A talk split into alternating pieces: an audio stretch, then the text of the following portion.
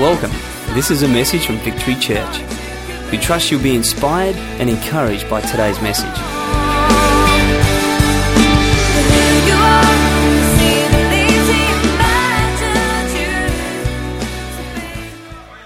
For those who perhaps weren't here last week, we're in the midst, in the midst of a series. We're calling it War of the Worldviews. We started, I think, three weeks ago, two weeks ago, we started looking at this whole concept of a worldview. A worldview is the way that you look at life.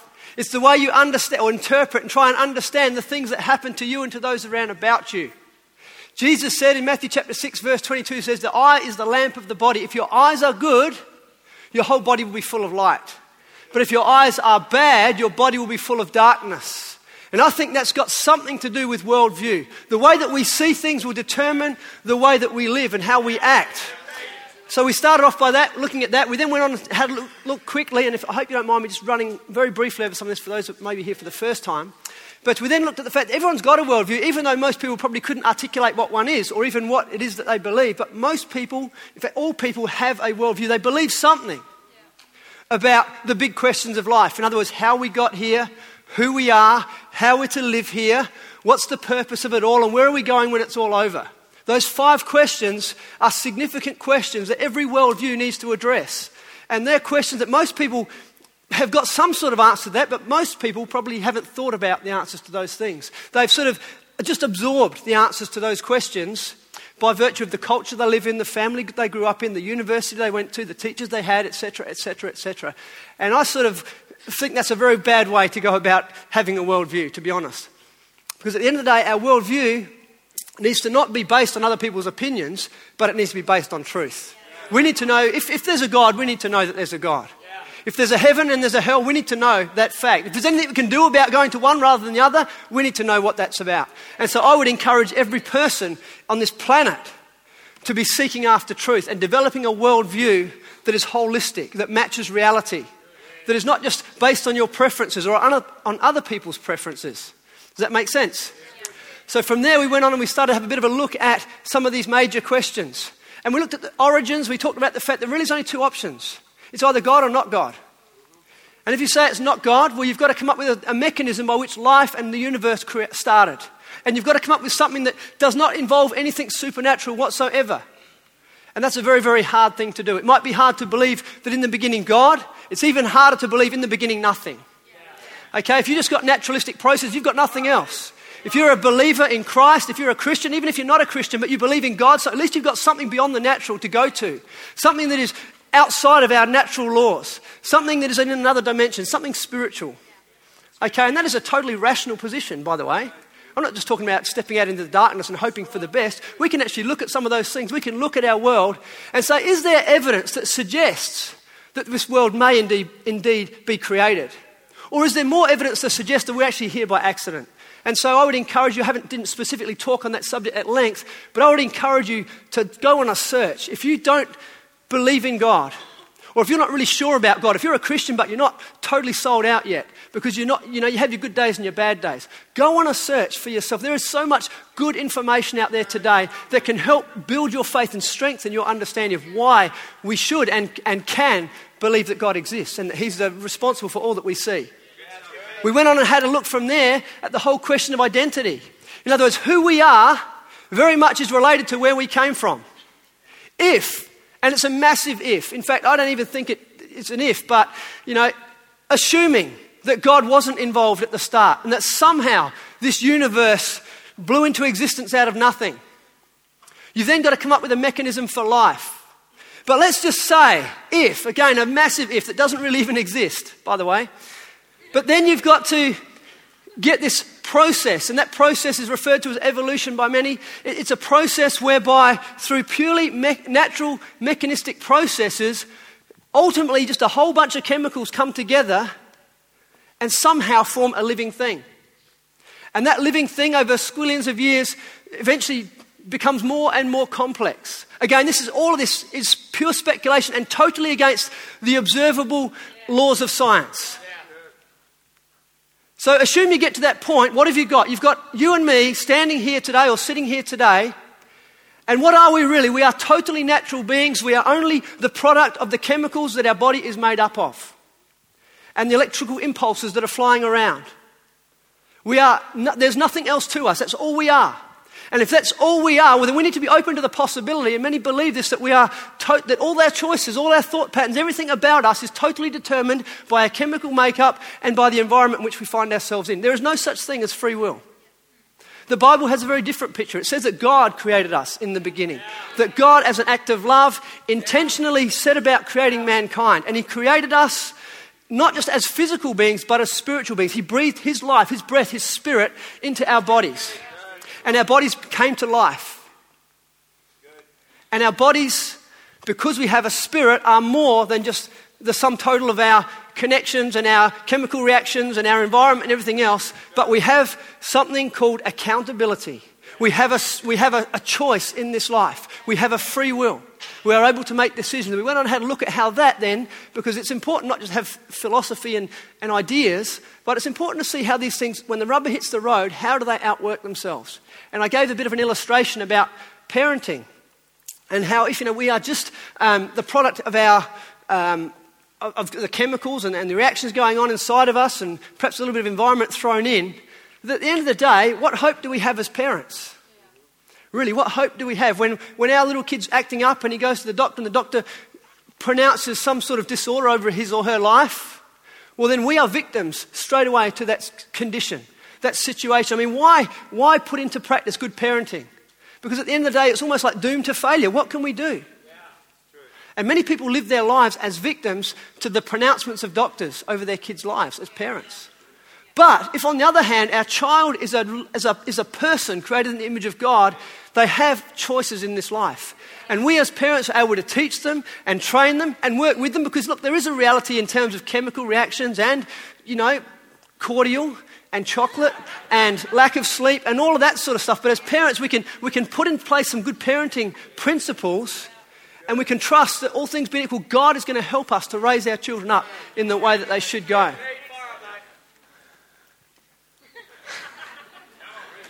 So that's a brief rundown of where we got to last year. So really, our, our, our worldview needs to, will be seen in the way that we live in a daily basis. In fact, the prevailing worldview in our society will be reflected in the laws and the values, the attitudes of our society as well.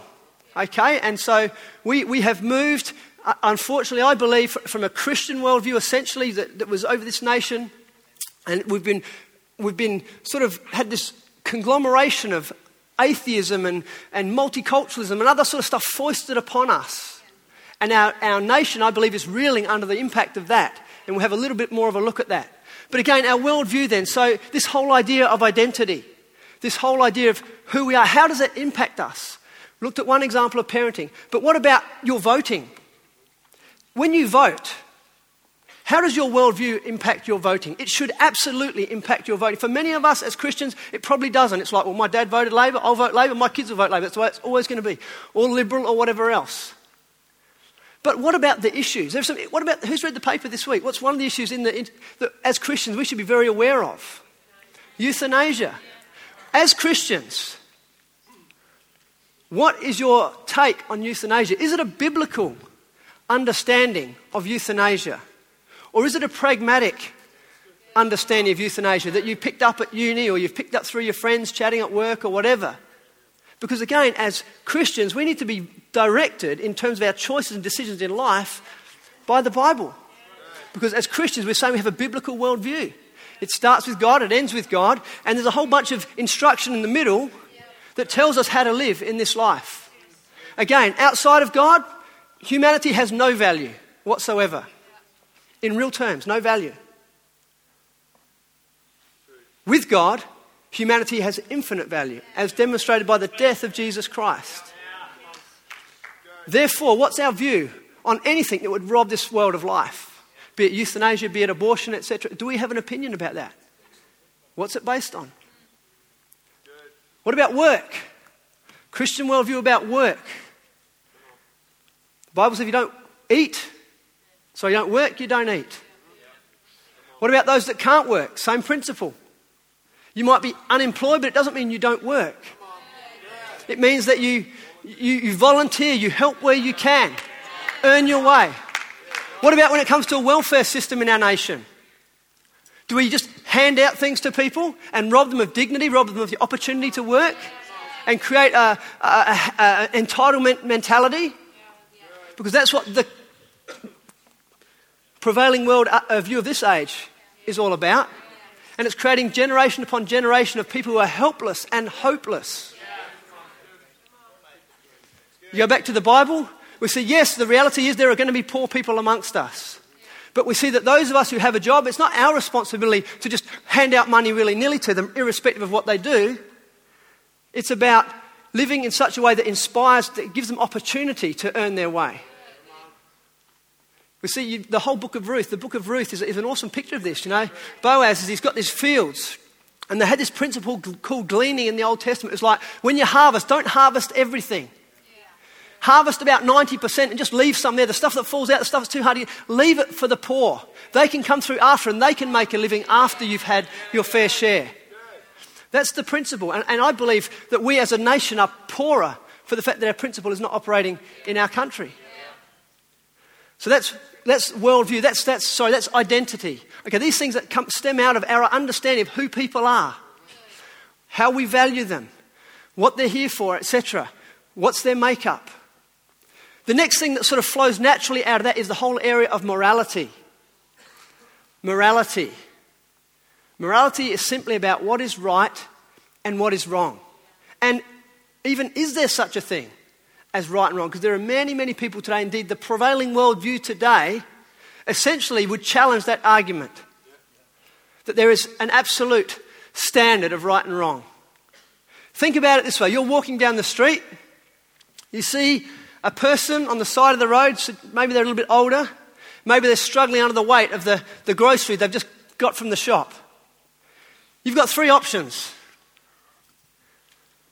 You can do the first thing you can do, I guess, is you can ignore them and keep walking. Say, none of my business. That's a very valid option. The second thing you could do, an option hopefully that many Christians would think about, would be that person looks like they're struggling. It's a busy road. I'm going to help them across the road with their groceries and maybe a little bit further if they need it. That's the second option. The third option would be to push them in front of a truck and take their groceries.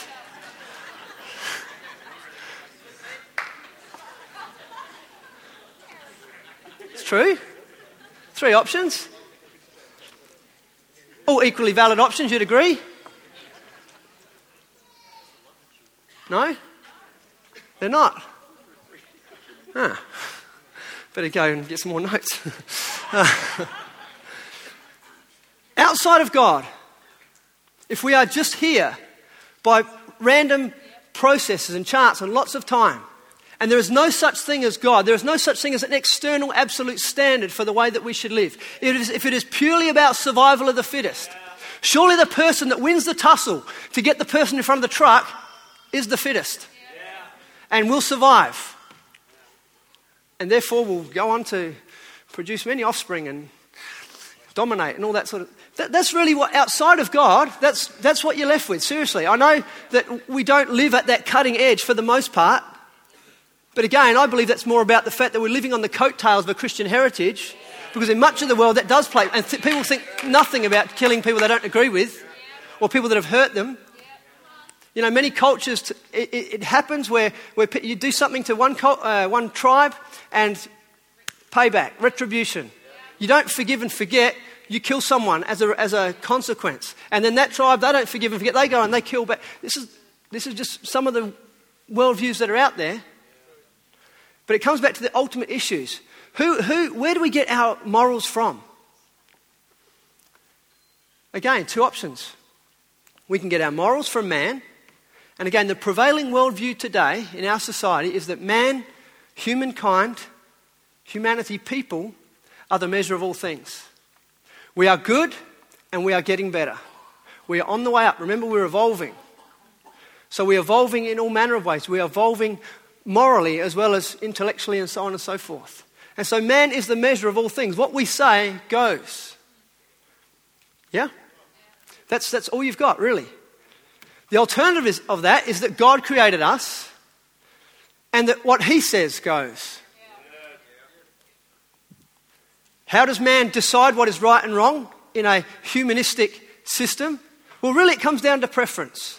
The preference of the person who is most influential or the group that is most influential. In some places in the world, it might be a dictator who, who dominates with an iron fist, and ultimately his preference, his moral standard, his values become the order of the day. If his moral system includes genocide, that's what happens. If it includes taking whatever you like at the expense of the poorer people, that's what happens. No arguments entered into. And fortunately, we don't live in a place like that today. We live in Australia, which is a free country for the most part. But we're not as free as we think. Because if it's not a dictator, often it's other people of influence that are setting the pace morally in our, in our country. And it could be, for example, those that are artists, or those that are educators, or those that are politicians that are setting the pace at which we live, the moral climate, the moral environment of our country. Like I said, who's going to make the decisions based on whether we accept euthanasia, as we've accepted so many other things in this state? Australia is at the cutting edge. I believe it's going to be, it's going to be a forerunner in terms of what God wants to do in our country because it's been a forerunner for so many other things. But why should we sit back and leave it to some politicians to make a decision that is going to affect and impact the lives of people? Again, if we are just here as a product of, na- of nature and life has no meaning, well, hey, look, put them out of their pain. Who cares? The sooner the better, really, for those that are in pain. That's the way they view it. But if, on the other hand, they're here by God's plan and purpose, and there's an eternal destiny for those people, and you've got one of two choices to where you end up, suddenly that decision becomes a little bit more important, and we as Christians need to have a voice about that. Make sense? Okay, so basically, morality comes down to preferences. Our, our media today, our entertainment industry is driven by people with preferences. That's why the church needs to stand up and be counted when it comes to the arts. That's why the church needs to stand up and be counted when it comes to business. Because if the church is not involved in business and all the guys with all the money are evil or are amoral or are humanistic or hedonistic or whatever else they might be, the money goes into supporting those things and those values. And we end up just copying it. And we are copying it. We're copying a whole bunch. You can't turn on TV today without an agenda being forced down your throat and down your kids' throats. It's about sex before you get married. It's about homosexuality. It's about a whole bunch of stuff that has just been normalized, stuff that wasn't normal in our society, in a Christian culture years ago. But it's becoming, it's just getting pumped and pumped and pumped at us because these are the values of those that are shaping our society at the moment. So it's time for the church to stand up and, and not just take it and not just think, what's going on? We need to know what's going on. And then we need to take it to people and challenge them about what they believe and where it's leading us, ultimately.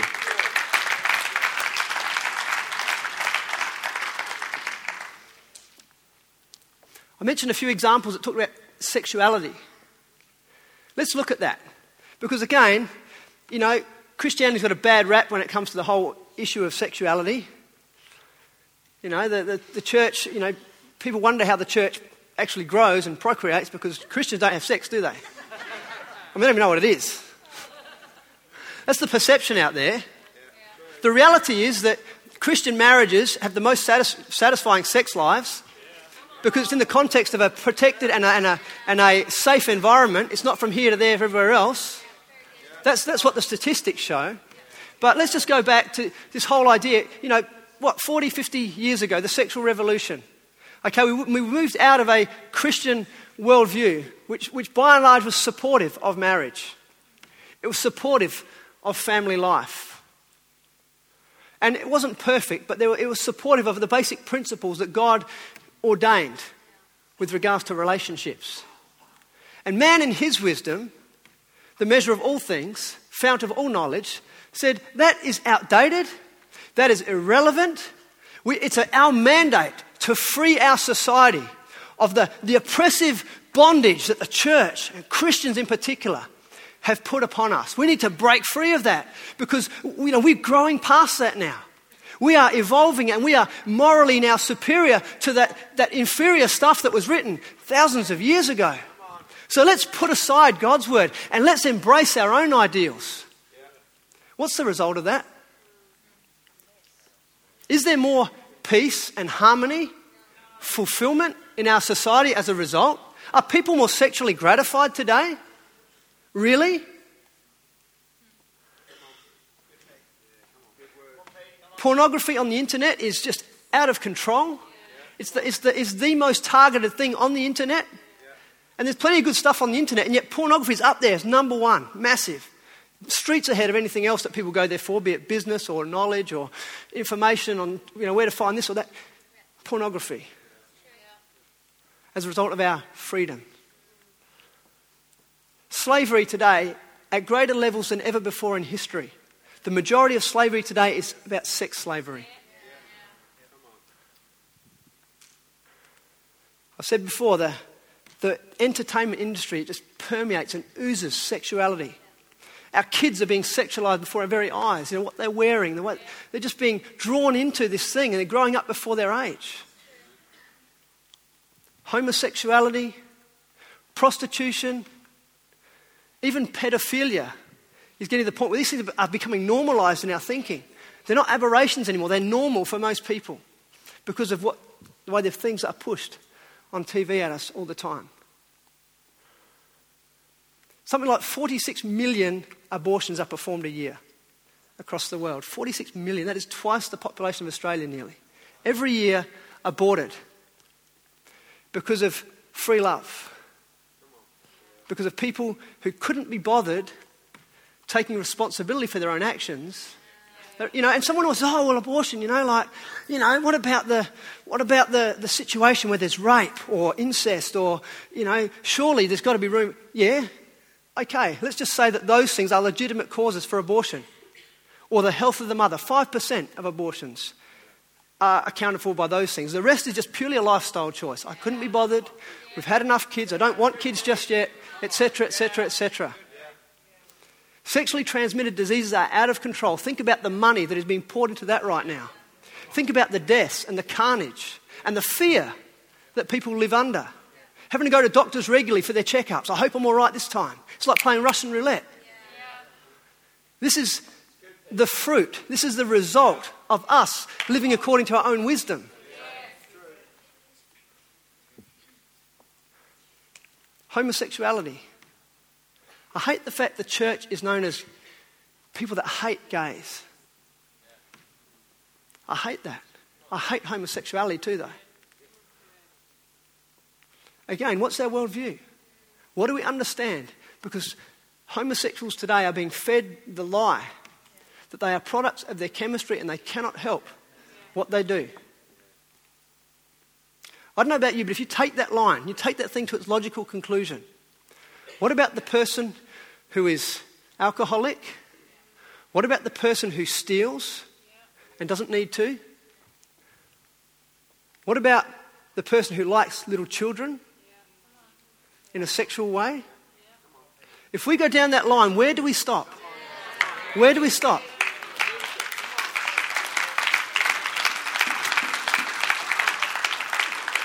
If we come back to a biblical worldview, because man said, you know, the prevailing worldview that says that man is on the way up, he's getting better.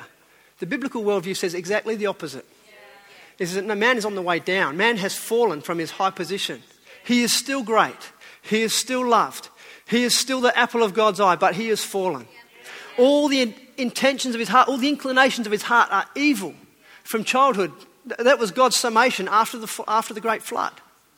But still, he persists with us because he loves us. But nonetheless, he hasn't got the wool pulled out. He knows what we're like.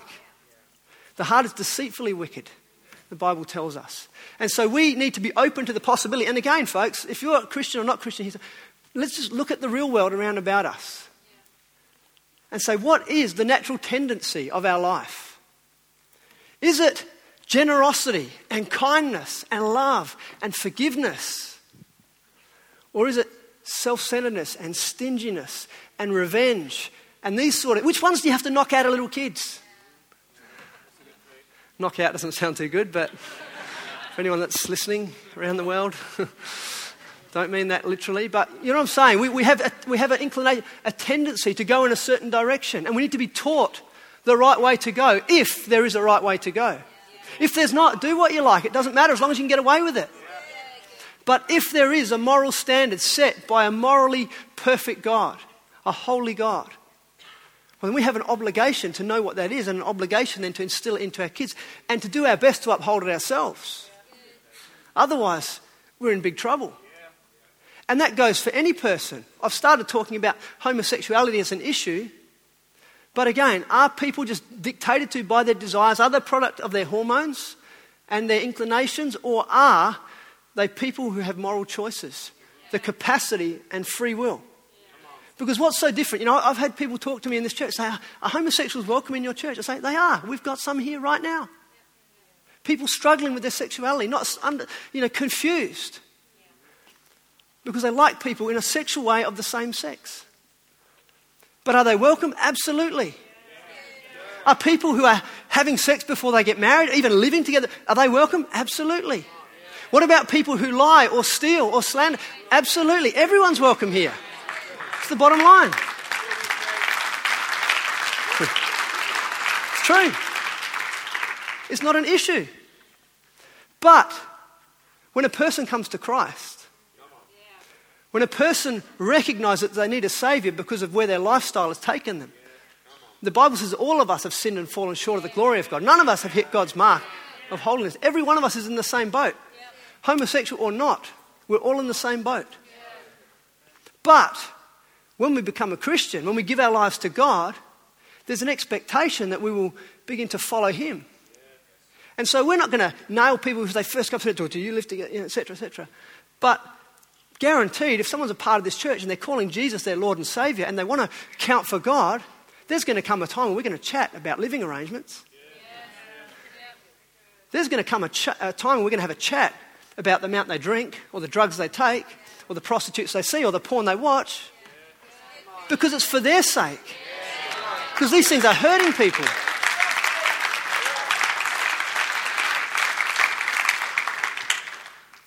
Sex is very, very good. Before sex, the earth was just good. God could. Seriously, you read it. Genesis chapter 1. God said it's very good.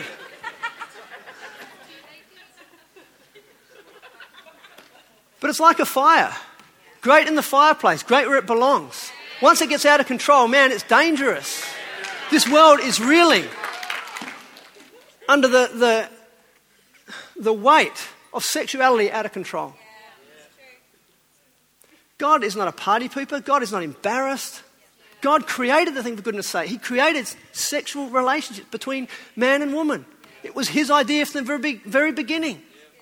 He, wasn't, he didn't put Adam and Eve, create them as male and female, and then get surprised by what took place. He said, first command be fruitful, multiply, go for it, guys. Enjoy. It's true. It's true. And then he unfolds some boundaries with regards to human sexuality. Not because he got embarrassed, not because he couldn't handle what was going on. Get a room, guys, please.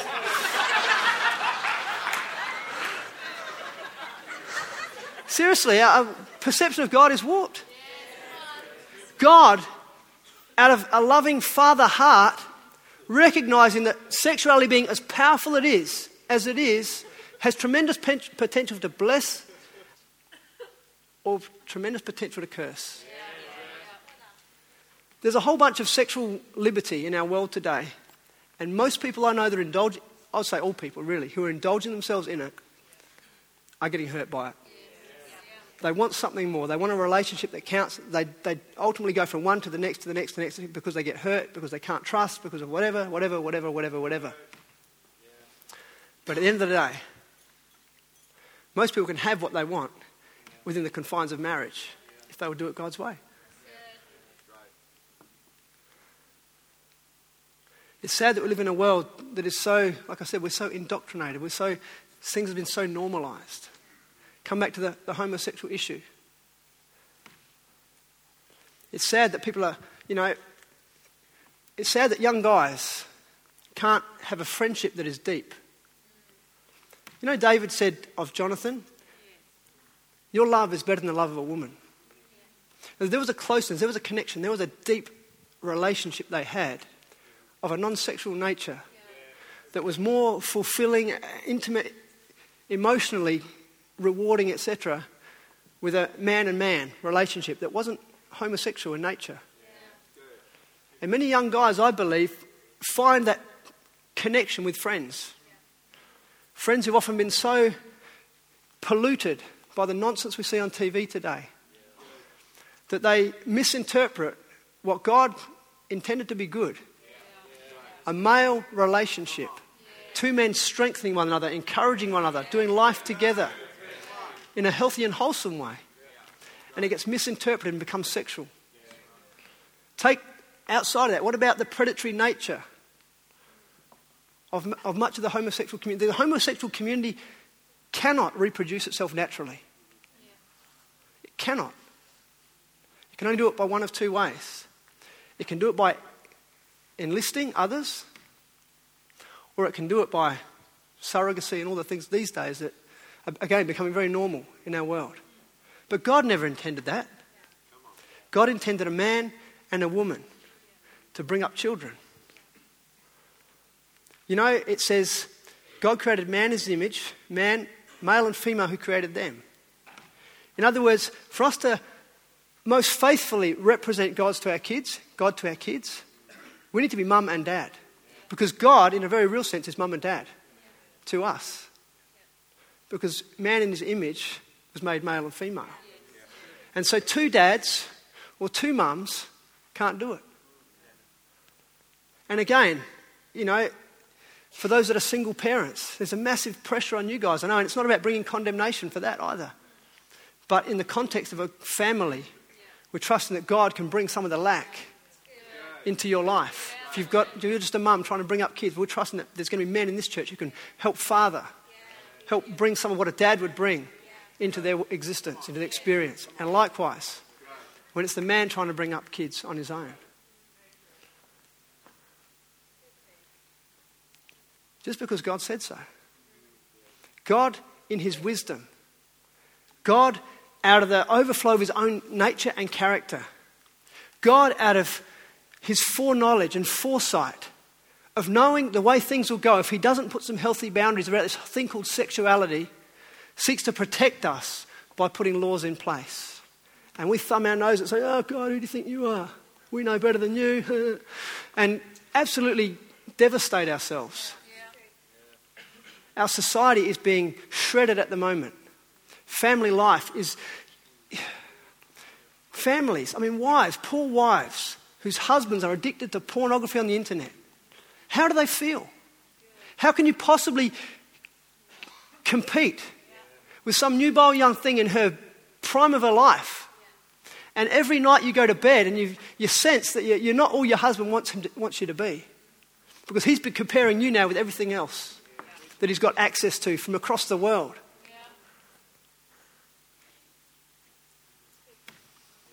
Is, God wants to protect us. Likewise, for guys that sleep around and then want to have a good sex life in marriage, you, are behind the eight ball from the start because you're, you're going to struggle often with insecurity. Am I measuring up to all those other girls? Most women are insecure by nature in this area. Just part of the way it is. If you're not, God bless you. But most people I talk to, in terms of the marriages, it comes down to that. God is for us. God is for us. He is not against us. His moral code, as I said, comes out of who He is. It comes out of a passion and desire for us to not hurt ourselves and to, to live the best life that we possibly can. Let's not thumb our nose at God. Let's not get in reaction to God's will and God's ways. Let's embrace what He has for us because ultimately we are going to be better for it. You know, 60, 70 years ago, World War II, some things happened in Germany that were shocking. And the amazing thing about it, or the shocking thing about it, is not that Germans did it, the Holocaust and so on and so forth, but the fact that Germans at the time were thought by everyone else to be the best. They were at the forefront of humanity. If you're talking about an evolutionary um, reality, the German people at the time were at the front of the pile.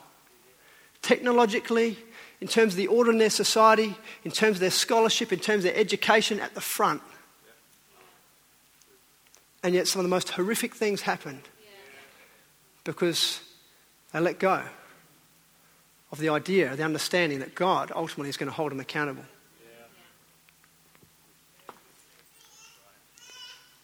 We can live if we want. We can, we can choose a worldview. We can say, I prefer this or I prefer that. But what are we really doing in the long term? What are we doing to ourselves? What are we doing to our society? What are we doing to the generations that come? If we choose to live according to our preferences rather than according to truth.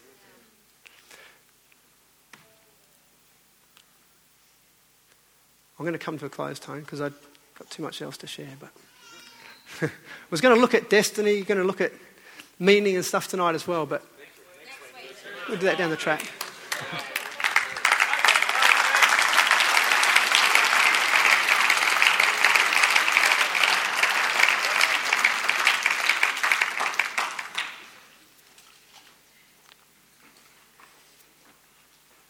just want to finish by reading something.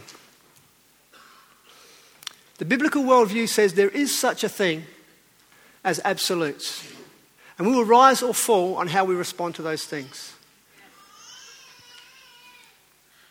The prevailing worldview on this area of sexuality is it's my body, I can do what I like. People will rise or fall on that. I, want to, I just want to just quickly read something Found it in the paper the other day. Again, this is an example of the fight that we have. We have got the fight of our lives on our hands at the moment.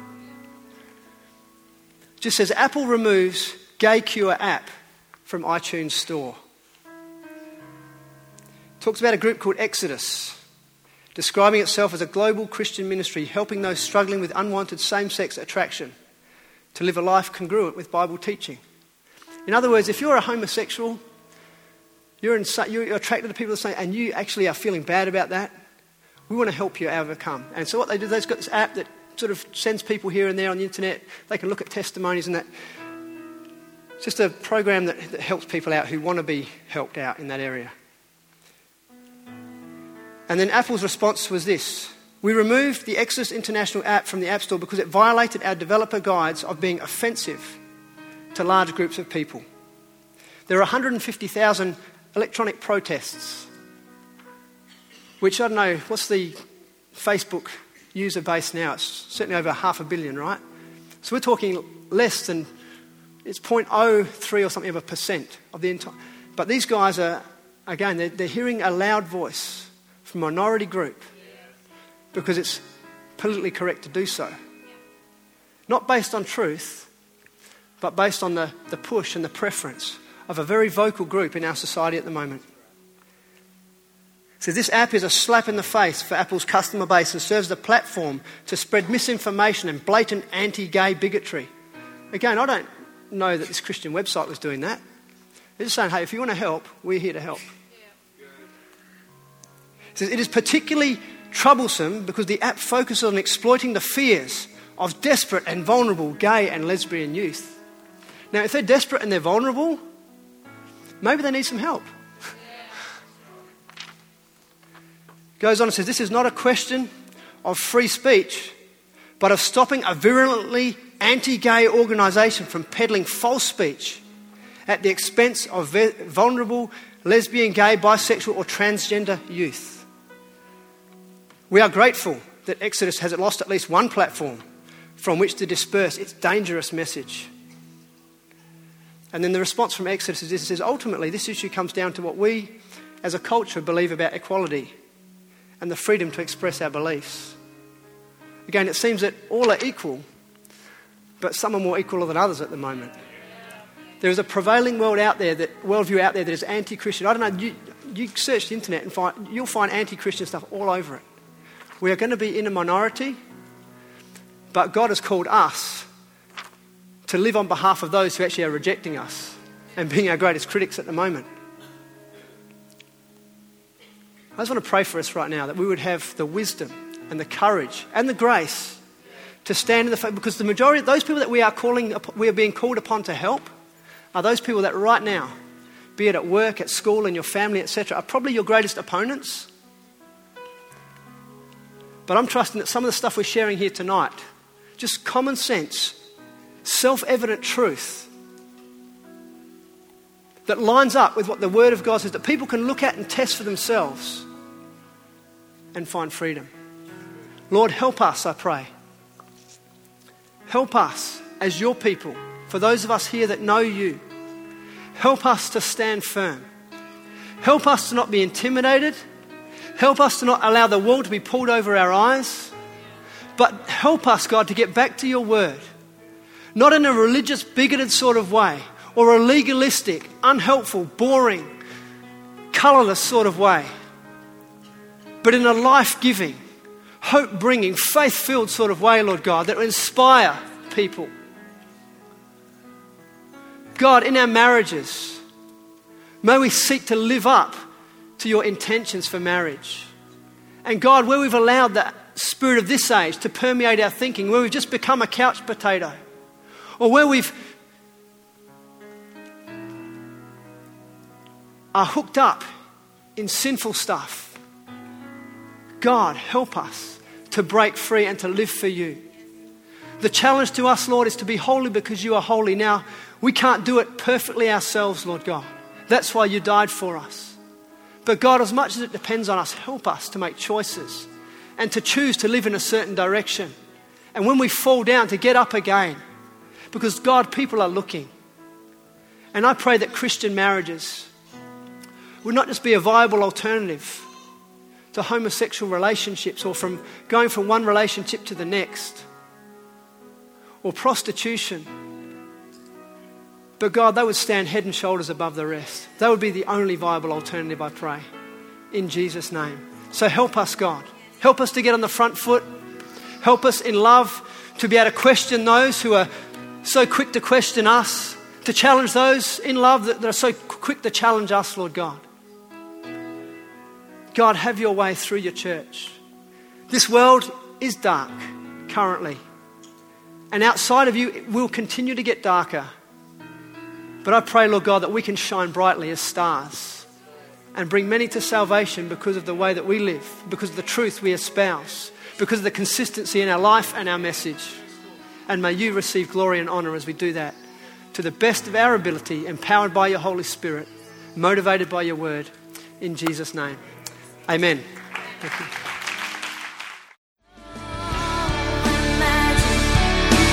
This is the end of the message. Thank you for taking the time to listen, and God bless.